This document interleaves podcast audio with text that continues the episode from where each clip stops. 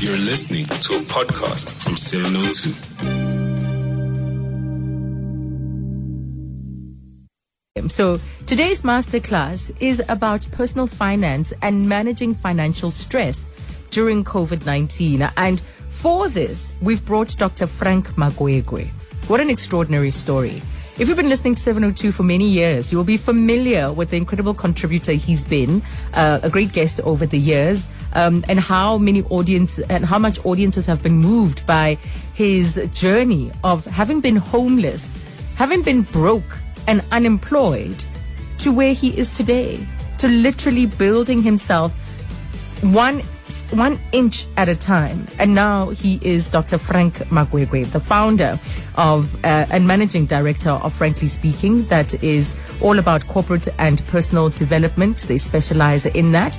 And also Thrive Financial Wellness, employee and financial education and wellness specialist. And so uh, today he's going to be sharing um, his insights around financial life planner, um, as an educator and as a coach, we're kind of ha- going to have a coaching session around how we can thrive as individuals and as families and absolutely flourish in life and, uh, um, and, and, not just merely uh, hob along, but to, to flourish with the right sort of uh, financial behavior. And that is for today's masterclass. We invite your calls as always, 011 31702 for your SMSs, your voice notes and your WhatsApps, um, because this is about addressing any kind of sticky, contentious part um, of uh, financial planning and management of your money. 702 Masterclass. And it's a pleasure this afternoon to welcome back to the station, to the show, Dr. Frank Magwegwe. Good afternoon, Frank. Do we have him, Abel? Okay. Then can I hear him, please? because our Abel is nodding as we try and work out this uh, virtual world. Is uh, Dr. Frank Magwegwe there? Not quite. Let's try and reestablish that line. Um, and then we'll get our masterclass uh, started. It's a question of muting and unmuting, you know, this virtual landscape that we are living in. Um, and uh, let's try and reestablish that. Otherwise, get him onto the phone line. So let's take a quick break while we sort out this uh, little issue. 702 Masterclass. Now that niggles have been sorted out, let's get our masterclass started. And with that, good afternoon, Dr. Frank Magwegwe. Great to have you back on the show. Good afternoon, Azania. It's so awesome to be back on your show. It has been a while. And good afternoon to 702 listeners. Yes, and I, I understand. We are talking at a time where Yeah. No, the issue gonna- of monies is quite central. Yes, very central. We've tried to tackle it from different perspectives in recent weeks. So I'm glad we can expand this conversation with someone uh, who is so well versed in money management and not just from a professional perspective, but, you know, from a personal issue, personal perspective as well. But firstly, congratulations on um, becoming a, or on your PhD, on your doctorate. That is just wonderful. Ah, no, thank you. And thank you for your kind words, you know, on your intro before we had a bit of the gremlins. Yeah. I'm very excited. It was an interesting journey to get to the PhD. I completed it in uh, March last year. Mm-hmm. It just shows again my passion for personal financial planning. Yeah, yeah, because this was also the focus of uh, of the PhD. So Correct. Mm, tell us a little bit more about that. The focus that you wanted to. Yeah, so I focused on really trying to understand, Azania, what drives financial stress and financial worry. Um, I investigated the fact that sometimes we tend to find people worried either but not having, you know, enough money to meet their, you know, day-to-day expenses or in, worried about not having, not saving enough money for uh, retirement, as an example. But what really interested me was that often people do worry, but they also don't do much about it. So I wanted to understand why do certain people have high levels of financial worry, but there is no action to address those worries. In other words, I'm concerned I might not have enough money in retirement, but people continue to spend, you know, without putting additional savings for retirement. And some of my findings indicate that, you know, financial literacy or financial education plays a big role in that. How much of it is driven by emotions? You know, fe- emotions like fear um, and just that postponement of addressing uh, this problem. You're quite a bit as well. So one of the findings was certainly around, you know, the role of how anxiety drives savings, for example, retirement savings, finding that people who are just a little bit anxious, I don't know much about finances. If I put it in this unit trust, I, I might lose money. I don't trust financial advisors, for example. You know, people who um, were exhibiting, you know, that sort of financial anxiety tended to also contribute less to their retirement savings. So emotions quite drive that fear as well. Uh, you know, drives our financial behavior in general and, and retirement savings. So emotions play quite a big part in our decisions whether we spending or whether we are saving. Yes, whether we do something about it or not. Um, Correct. yeah. And the thing with your story as well, I mean, there was a time when we used to hear your voice much more frequently on the platform and many will remember you sharing just the road that you've traveled of having been homeless, of, uh, uh being broke, you got, imp- you got a job and then you got fired from that job. Uh, um, and then of course, steadily, steadily building to to where you are now um, also allows for an evolution uh, in the relationship with money. Absolutely. In fact, yeah, you know, taking me back to arriving in Joburg in, in November of 1992, thinking, you know, I'm going to find my fame and fortune. I had an address for my aunt, got there, turned out she couldn't really look after me. So after a while, I struggled to find a job and um, ended up, you know, on the streets for about seven months, from about January 93 to about July. And looking back, there is no doubt, uh, Azania, that that period of um, struggling with uh, just a sense of meaning in life, not having money, not having, you know, enough to eat, really shaped my relationship uh, with money. Uh, often our experiences, such as being unemployed, such as being broke, how we are raised, are there discussions in the family around money, do drive our financial behavior. And often we're not aware. But when we spend time, work with, um, with financial planners, read a little bit about it, we find that some of our decisions around money are driven by experiences that we had uh, as, as young people. Certainly for me, you know, my drive to save, my drive just to know more about um, managing finances, my drive to want to help others manage money well was was was was really um, influenced by my journey of being broke, unemployed, and, and homeless uh, that long time ago. You work with uh, families, you work with individual, middle income uh, families and individuals in achieving their goals, working towards achieving their goals. What has this period been like? What have you uh, been able to glean into how people have coped, how people have managed their finances in the past 18 months or so? What's, what's really, what characterizes it? It has been quite interesting with our work with uh, you know families, with employees, or with individuals around this period. It's almost uh, as if there is two groups of people. What do I mean by that? Generally, when we talk about our experiences of the COVID 19 pandemic, I've come across people who say, yes, challenging, but I'm seeing a silver lining in terms of I got to spend more time with my family. I don't have to drive to work. I don't like being, you know, uh, at work. I enjoy working from home. So you've got people who have experienced the pandemic in that way. Then you've got people who tell you they've lost loved ones. They may have lost their jobs. They are highly stressed about it. So you kind of get um, that, uh, that that sort of response when you listen to how people have experienced the pandemic.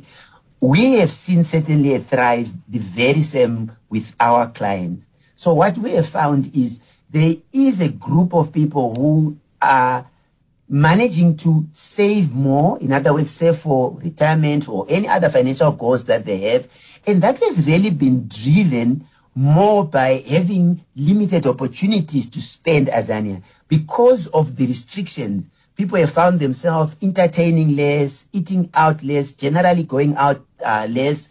Uh, you don't have to drive, so you're saving on transport costs and that sort of thing. So we have people say, wow, I didn't realize I was spending a lot of money in these categories. I have been able to build some savings. So that's one group. The other group, Azania, it's been devastating impact. It has been people who either themselves or their families indirectly have lost jobs, have been retrenched, or they have been need for medical care, or they have been a death, and therefore, you know, there's monies for funeral and all that. That group of people, it's really have been tough for them. They are reporting high levels of just stress, high levels of um, really struggling with finances. And of course, when you are struggling a lot with finances, given how central they are mm. to our lives, it spills to other parts of your life, as Azania. Relationships with the family, relationship with kids, and just a constant sense of how am I going to get out of this? What do I need to do? You are dealing with being phoned by debt collectors, for example. You know, your home may be repossessed or your car may be repossessed. So there's really a group that has taken a lot of, of, of strain as a result of the COVID-19 pandemic. And that is the sort of group when we, and that's by the way, Azania, the majority of South Africans are in that group struggling with their finances. Hence, recent data shows, for example, Zania, nine out of 10 South Africans are running out of money one week before payday, mm. and they are using their credit cards to bridge that gap, to just give you a sense of how financially stressed South Africans are at the moment. Yes. And what kind of financial plan or how do we approach financial planning under such circumstances where there is so much strain? Um, because we're dealing with very constrained conditions and uh, competing priorities with very little to work with. Absolutely. And I think that's what makes it very, very challenging in that there's no immediate obvious solution you're not going to be able to get additional income to bridge this shortage in terms of uh, what you need to do from a day-to-day perspective. So what does one really do under yes. those conditions? Mm. I think there are a few things, Azania. I would like to start with possibly the one that is the biggest impact. What I have seen in my work is that when one is experiencing elevated levels of financial stress, you're getting these calls from credit, um, from debt collectors, and you just worried, you, you don't know what is it that I must do. The typical thing that consumers do, that most South Africans do, and they shouldn't really do that, but I understand the context in which they do it, is that they stop taking the calls from the bank, from the car financing company, Azania, from the debt collector. You know, they almost are like saying, what's the point? I don't have the money. I, I don't want to waste even energy explaining to these people why I have fallen behind in my payment. That is a big mistake, Azania. I have seen a lot of cases because what happens is you miss your first payment, the bank tries to get hold of you or the financial service provider, you miss your second payment, and they genuinely want to understand how come you are now struggling. Is there a plan that we can put in place? So when a consumer doesn't pick those calls, they ignore, they don't approach the financial service provider to explain the challenges that they are facing with their finances. What happens is they stop calling because you're uncontactable they hand the case most of the time. What then happens to debt collectors who try to call here and there when they also can't get hold. What ends up happening is that the consumer gets a judgment on their credit report. What is Which judgment? worsens, and it worsens they talk about status. Yeah. It worsens Azania. Absolutely. Mm. From that moment of not taking the calls, you know, the consumer on the, the man on the street talks about, oh, I got blacklisted. You know, that's what that's the language we use, but the technical term for it is getting a judgment. In other words, there's a black spot on your credit report that is carried by the um, by the credit bureaus to show that you have not made plans with a financial service provider because you are struggling. And of course, it then starts a whole other process of trying to get that judgment removed from your credit report should you in future be able to you know to to meet your obligation so the first message as is please 702 listeners do not ignore those calls mm. financial service provider they are not in the business of repossessing cars and homes and, and, and blacklisting you they want to work with you when there is a problem so be proactive approach them tell them that you've got a problem if those phones are, are coming pick up those calls and dialogue with them around your challenges. And often they are able to delay or make a plan around deferred payments. Yeah, uh, because if you do have a judgment, it just really also increases the, the levels of financial stress. So it elevates Absolutely. it. It doesn't eliminate them. And if we are going to be uh, rational, more sober minded in working our way through this time of financial uh, strain, um, where should our starting point be? Yes, we're taking those calls, um, and we want to, of course, be on a better footing. When we talk about cars, um, on a Tuesday, I often always I'm a proponent of of uh, living within your means, and of course, like downscaling the things that are unnecessary or things that uh, you can change in your circumstance. You know, um, so where do we start then if we really want to manage the stress, bring down the stress, and have fewer sources of stress? Correct. So I would say, you know, suppose they are having this this this challenge you've had, you're being called by debt collectors and that sort of thing, um, and they're taking the calls and you make plan. For me, the second important step before we I shared kind of practical steps what you can do, Azania, is it's very challenging. Financial stress impacts financial health. How does it do that? It impacts it in the following way. I think it's important for me to briefly touch on that Azania. What happens is when you are carrying a lot of financial stress, and by the way, research is telling us that eight out of 10 South Africans are reporting moderate to high levels of financial stress. This is a self-report, representative sample of South African. They are asked, what is your current level of financial stress? Hmm. Eight out of 10 are saying it's moderate or it's high. Now, what happens is when you have that level of financial stress, often it leads you into risky behaviors. What do I mean by risky behaviors? Right. It's smoking more, it's drinking more, it's a more sedentary lifestyle where you don't, you know, you don't exercise. You come back from work, you feel, you know, the, you just feel the load on your shoulders. You just sit in front of your TV. You are just surfing channels. And of course, we know the consequences of that sort of behavior on health. So the point I'm trying to highlight, Azania, is that financial stress is important to be addressed. It's not, I'm working, I'm going every day to work, I'm in, I can communicate with my family. You know, it, it, it's something that's out there. It has this impact that we don't see. So getting help is very important. And also I want to reach out to employers to say having hmm. programs at the office that help employees managing uh, this financial stress. It could be employee assistance programs. It could be workshop. Make it safe for people to talk about finances.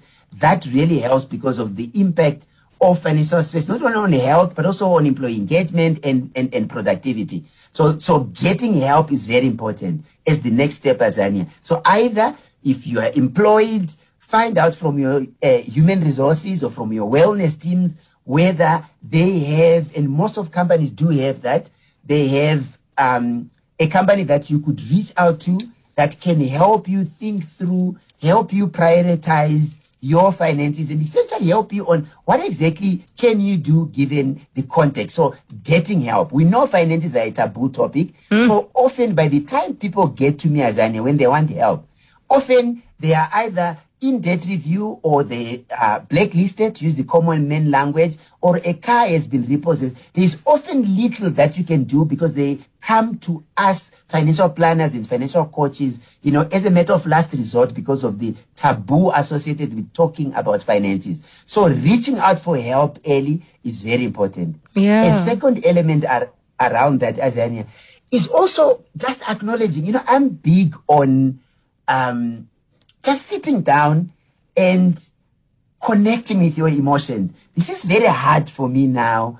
I know this is what happened. This is what led me to this, you know, problem that I'm facing. Mm. Almost like accepting the problem. Because often I also find families and consumers I work with, they blame themselves for past financial behaviors, Yeah. Azania. That is not going to change the situation. They carry a lot of regret. Only if I hadn't bought this car. Mm-hmm. Only if I haven't done this. And can you imagine the level of financial stress and you are adding regret on it? So I'm a big proponent on self-care, on, on, on kindness, self-compassion. Mm-hmm. This is where I find myself. Let me not blame myself. Let me go out and seek help. Yes. And inadvertently, that also helps you to uh, know or recognize your patterns, know your behavior that I know uh, I blame myself for buying X, but I did that because I was feel or this had happened. So you can see the pattern that when things like this happen, when I start to feel this way, I tend to use my money in this way. I tend to be irresponsible with it. I tend to abuse my money. I tend to want to spend. So uh, that point about reflection, I think, is a really powerful one because uh, we're able to even identify and know more about ourselves and what we tend to do under times of stress. And as I listen to you, uh, Frank, the idea of what COVID 19 has done is that um, it's also allowed more of us to talk freely and openly because we know that we're not alone and there's this big reason that is affecting all of us. There's this big reason um, that is affecting the majority of people as you've been giving us the figures. So it's okay. It, it's made it a little bit more, uh, less uh, difficult or maybe less shameful to be able to step forward and say, uh, put my hand up and say, it's happening to me too. And it's because we're now a single income household or I've had to take a, a lesser pay because the organization can't pay me more. So more of us are in the same boat and therefore uh, it's easier to to be among and feel that you can address this uh, openly. So it's an it's, it's an uh, unintended gift. Uh, I, I, would like to think if I'm to be optimistic and look on the upside of things. But let's bring you headlines. We're going to continue this masterclass about personal finances and managing financial stress, the financial stress that's been brought on by COVID nineteen. Seven oh two masterclass. And we're back with our masterclass on personal finance and managing financial stress because COVID 19 has really made things difficult for many families. And we're speaking to Dr. Frank Magwegwe, who uh, completed, this was an area of focus. He uh, took a closer look and put this issue under the microscope as part of uh, pursuing his uh, financial, uh, personal uh, financial planning doctorate, and his dissertation was really around financial strain and worry about retirement income uh, inadequacy. And uh, today is really a story about managing financial stress. Here's a voice note, um, and you're welcome to give us a call on 011 around how you're dealing with uh, financial, with managing that financial stress. Hi, Azania and Dr. Magwegwe, the powerful show as always. My name is Andrew. Yes, I just want to contribute on the issue of, uh, you know, the impact of COVID, especially on finances. You know, it's sad to see that uh, professionals are losing their lives and some are leaving children behind. The sad reality is that we cannot pass our qualifications as an inheritance to our children. And most of the middle class people have taken debts that needs to be serviced, that to such extent that some would not be able to leave that good money for their families, you know, and it, it, it is just a challenge. My advice that people should uh, start, uh, you know, learning about business and also empowering their children to have their own means of making income. Uh, thank you very much. Yeah, thank you for that input. And you're welcome to send in your thoughts as well on that WhatsApp line, 072 Um, Frank, I also f- just wondering about how one returns to positivity, you know, because so much of our emotions are tied to money. And yet we need yes uh, our ability to be uh, positive in order to get us through what is going to be small steps, small progressive steps. So how can we cultivate that? How how uh, how do we uh, uh, remain as positive as possible? I think you are taking us, uh, Azania, to just where we ended before uh, we, we, took the the, the, the, the headlines. Mm-hmm. Um, I think for me, you know, that need to get help. Often what happens is financial planners, financial coaches, and, and, and us general as people, we don't often appreciate that financial stress just doesn't touch your finances only because money is central to our lives. It touches our happiness. It touches our well-being. It touches our relationships. It touches how we show up at work. And therefore, Azania, it's so important that when one is feeling these elevated high levels of stress, that this seeking help. I was just thinking during the break that, for example, someone can approach the South African uh, the South African uh, Depression and Anxiety Group, SADAG, because high financial stress, Azania, is often associated with depression. Mm-hmm. So, so getting help from a professional to just help you think through, it could be bigger than just finances, is very important. Mm-hmm. Instead of just getting advice that says, you know, budget, you know, track your expenses Yes. and, and those sort of general advice that you get. When you are constantly thinking about finances, you have this tunnel of vision. You can't sleep. You worried. You afraid that your car might be repossessed. Your home, you might be homeless. That extent needs help. And I'm just thinking of an organization that came quickly to mind. SADAG would be able to, you know, to help and, and, and, and, and, and really help with healthy coping habits. So the, the help part quite important. Let me also Right. say before I come to the to the happiness part, let me also say, uh, Azania, that the challenge of financial stress, in my experience and the research that I've done, it needs a systems approach. What do I mean by that? Ah. We should not make people feel guilty, particularly given the pandemic, for having high financial stress, for not being able to meet their obligations, for ultimately not having enough money.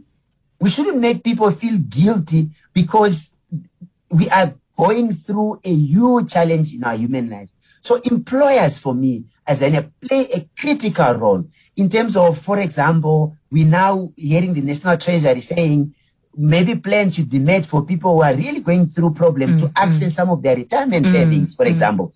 That's a solution instead of just telling people to, to save or to budget. We need a system that says, what can I do with the money that I had saved for my pension? Even other things that employers used to do. Unfortunately, employers stopped doing it as I know because of the new National Credit Act. Employers used to extend um, loans to employees to just help bridge the gap.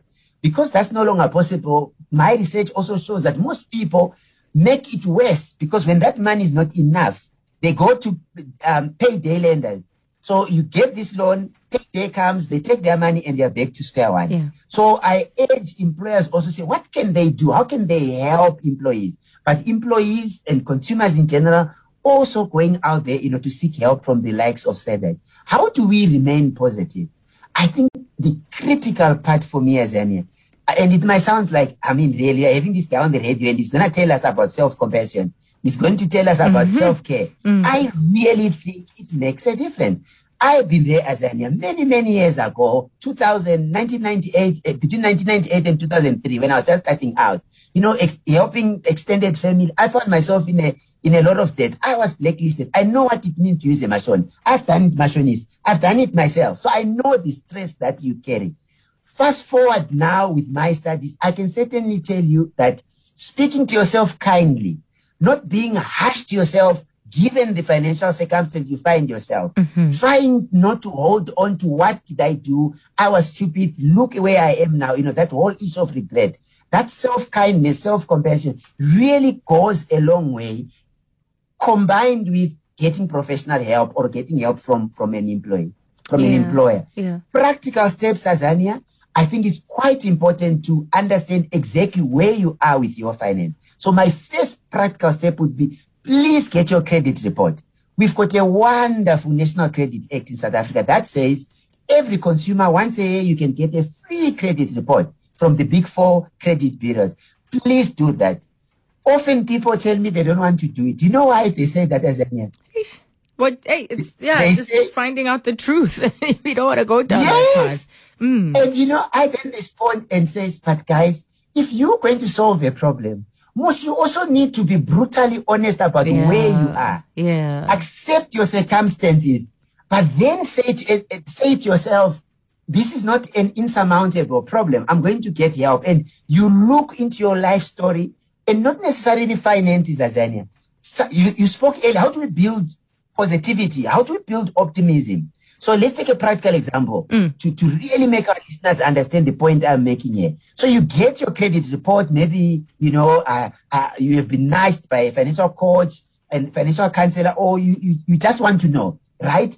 and it's bad. You've got all these months that you're behind. The score is so low. The first thing to do, accept your emotions. If it's me, I cry often when things are a little bit tough, and there's nothing wrong with that, Mm, right? mm, So you, you are connecting with your emotions, right? Mm. So you feel sad, you, you maybe you cry, maybe you talk to a friend. These are positive uh, uh, coping strategies, right? Then you say, okay, this is where I am. What can I do about it? Building hope and optimism means sometimes going back and just saying to yourself, man, but I've overcome other obstacles in life. That's one trick Azania. Right. Going into your life story. So I often go back and just say, I things can be bad, but hey, but wait, it cannot be as bad as being homeless. I will overcome this problem. That's my journey. That's my own story. I was once retrenched. I often go back That's and say, hey, I was once retrenched. This is how I dealt with it. That's one way of building optimism and positivity. Another one, Azania, it's so fascinating. I've done a lot of work on this one. It says the following, and I often ask uh, uh, uh, uh, uh, people or families to say, it's 2021 now. Let's add two years. We are in 2023. All your financial stress is gone, Mm. right? All your financial problems are gone. What will be happening then? And you know what I hear? More time with myself, spending time with my family, traveling, having a nice i- emergency savings fund, investing in a unit trust, my hobbies. You know, people are able to transport themselves Azania from today to two, three the years out. future they right? want, yeah. And they're so excited when they share that. Then I say to them, okay, please let's come back. We hear we've got these problems. That picture that you painted, what can we do today to get there? And because there's this amazing, attractive picture two years from now that I imagined if I overcame this problem, I hear people saying, maybe I could eat out a little bit. Maybe I could cut here. Maybe I could do, you know, people become very creative Yeah. because there's an exciting future that they had painted for themselves. Right. So going back into the future to build resilience, I started going back into the past to build resilience and say, I can do it. Very important after getting that credit report, for example, and going into the future and painting a nice picture that's attractive, which helps you to change behavior mm. and make your way towards there. So mm. that's optimism and positivity. Yes. Oh, I think that's such a good exercise to do because then you have a drive, you have something to work towards, you know, that you have decided on, that you have visualized and established for yourself. Absolutely. Yeah. Let's hear from Peter in Pretoria. Hi, Peter. Azania, how are you? I'm well. Welcome to the show. Thank you. Yeah, I just want to comment on the topic. Yeah. It's very interesting. Yeah. So what I just want to encourage people, not necessarily I'm advising, because I know in law, to give financial advice, you must be registered to do so. So, but I'm saying, based on my own experiences, that it's important to note that the fact that, for instance, the bank qualifies you for a loan doesn't mean that you can afford should to take maintain it. that. Yeah. Or you're offered a So credit card doesn't mean you should take it. Yeah, Mhm. you can qualify, but it doesn't mean you can afford. Yeah. So people must be mindful of that. And two, I think it's also important that you don't live your income. For instance, if you get increases and you start upgrading your lifestyle. I once did that, you know, I think in my early years, but I've learned I'm in my early 40s now. Yeah. And I was fortunate that I managed to get myself out of my debts. Right now, I can tell you I managed to grow my income, but my lifestyle is so Mm. minimal that I make sure that I save a huge chunk of my income. Mm. And people would ask me, why are you still staying in this place? Oh, why haven't you changed your car? And you think, Yeah. but why? Why should I? Hmm. I'm so grateful that this happened to me in my early 30s and I recovered. yeah. And then now I'm so like, I'm not even moved. My neighbors are building double stories. To me, not that I'm, uh, to me, I'm like, okay, Mm. what legacy are you leaving for your kids? I mean, looking at the future now in SA, I'm actually worried that if you don't do something for your kids, your double story won't be Yeah, yeah. recognized in the next 10, 15 years. Absolutely. Great call, Peter. Really wonderful call. Thank you. Living within your means, working towards living within your means. And it raises the question about what is enough. Because you keep upgrading the car, you keep upgrading it. To what end? What is enough? Because it's, yeah, it, it's, it serves that function, but you just want an even better and better and better one. To what end? Uh, Baisi in Fourways. Good afternoon. Good afternoon, uh, Azania. You know what? This is a very, very important topic that you guys are handling today. Mm-hmm. Currently, a lot of people they've registered with debt counseling, and it has made things worse for them. The debt counseling companies are not paying over the creditors, and what the creditors are doing are calling these, these, these their clients, and their clients are so frustrated. I don't know how one can assist these members because now they've been putting, you know, from one pillar to post by, by these uh, debt counseling companies. I don't know your guess. How does the, how does he deals with these kind of things? Because I'm a financial advisor. Mm. By the time they come to me, it's difficult for me to assist because you, you know when you're on debt counseling, It's in somebody else's hands, yes. Yes, Mm. there's nothing that you can assist them to say you cannot, you should go out. Yeah. You in, you have to go through that process. It's a serious, serious problem. I really want to have the contact details of your of your guest so that we can see how these people can be assisted. Hmm. But I see that's such a powerful point that you make. So, what is your approach, just uh, as a means of sharing thought and sharing notes, Frank, to uh, Basi as a financial advisor herself? How do you deal uh, with this issue? Because sometimes people come to you when they've already entered into the process. Yes, and what a lovely conversation and contribution to the show. She- uh, Basi has just raised one of the big challenges that, that we have in, in, in our financial services system currently. And in fact, um, Azani, I would like to link it to Peter's point as well. So remember I said earlier that, you know, this whole thing is a, it, we really need to look at financial stress and indebtedness systematically instead of just blaming the consumer. The employer plays a role, financial services company plays a role, uh, uh, companies have a role to play. So Peter says, for example, the fact that you qualify for a loan doesn't mean you must get it. That's so important for consumers to understand that um, banks are in the business of making money by giving you loans. Uh, if you no longer are able to pay, you know, they're going to take steps to try to get their money. So you mustn't be misled by an SMS that says you qualify and you get that loan. That is so powerful. What happens when you get that loan and things uh, don't go well? That's what the point is, is making, Azania, is that often you fall behind and at the end of the day, you realize that the situation is so bad that you'd like to go into a formal system recognized by our National Credit Act called debt review or sometimes called debt counseling. Effectively, it means I need someone on my behalf called a debt counselor to mm. negotiate with all my creditors because I can no longer meet my obligations. And of course, there's no free lunch in this world. The fact that you are saying you are no longer able to meet your obligations, you're the one who, who, took out those loans. What then happens, according to the National Credit Act, is you meet the criteria, you enter debt review, it's flagged on the system. So all credit bureaus, all financial service pro will then know that you are now in debt review so that you don't take additional loans. And you can only exit that process of debt review uh, once you've paid off all your creditors. There are some challenges in the system, and here's one that I would like to highlight that Bessie was talking about. Often, Azania, when you have high levels of financial stress, I said earlier on, it, re- it leads to risky behaviors. The other thing that it leads to is what is often called tunnel vision. You're so obsessed by just wanting to get out of this debt. Now, picture yourself Azania in that state. Debt collectors are calling. You may lose your car. Relationship at home is not okay because of financial stress. Then you get this call and somebody says to you, are you struggling with debt? I can help you get out of debt. Please send me a copy of your ID and complete the form. Right? And what happens? People do it immediately.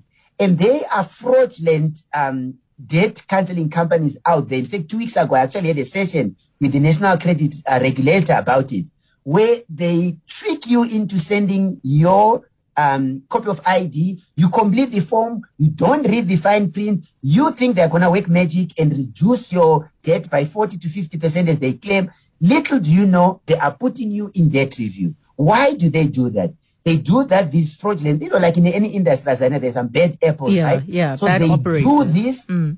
bad operators. They do this because they want to earn this once off fee that is part of the debt counseling process. Then they become not contactable after that. It's a huge industry. It's a huge problem in, in, in the industry. These bad debt um, uh, uh, uh, counselors. I flagged it in my meeting two weeks or so ago. We've had calls, in fact, in our consumer segment Absolutely. on Thursdays. We've actually had uh, calls that reflected that experience. Mm.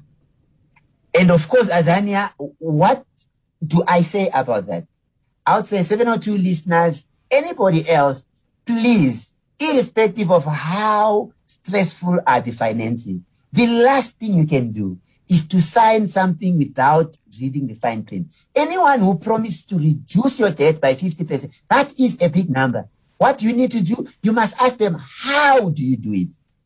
Mm-hmm. Are you doing debt consolidation for me, which is getting a big loan, you know, to pay off small loans? Yeah. Or are you doing debt review? They say debt review and you don't want to be in debt review, then you must run away. So mm. please mm. do not get into contracts that are difficult to get out, such as debt counseling, being lured by this idea of, you know, we will reduce your debt by 50%. So as often as we say in many contracts, right, Azania, read the fine print. And I think the other thing is that the, the, the value of the lesson gets lost. The value of the lessons that you could be and the resilience and the strength that you could have had an opportunity to build in yourself by correcting these matters yourself or with the help Correct. of the correct expert then are completely lost because there is a, you set a goal, you work towards that goal. There's a sense of pride and accomplishment at the end of attaining that goal. So um, to have, a you know, to to enter into something that compounds the stress, that removes your agency and your power, um, can also shortchange or uh, remove uh, the lesson that you could have learned uh, as part of managing and correcting your financial uh, problems. Uh, but not to say that it's the, the the process doesn't have a place. It does have a place when done correctly. Correct. And if you Yes. are going to do this uh, and you want the lessons, you want to um, work towards a goal yourself, have a sense of pride at the end of it, and there is support, another kind of support uh, that that you can look for.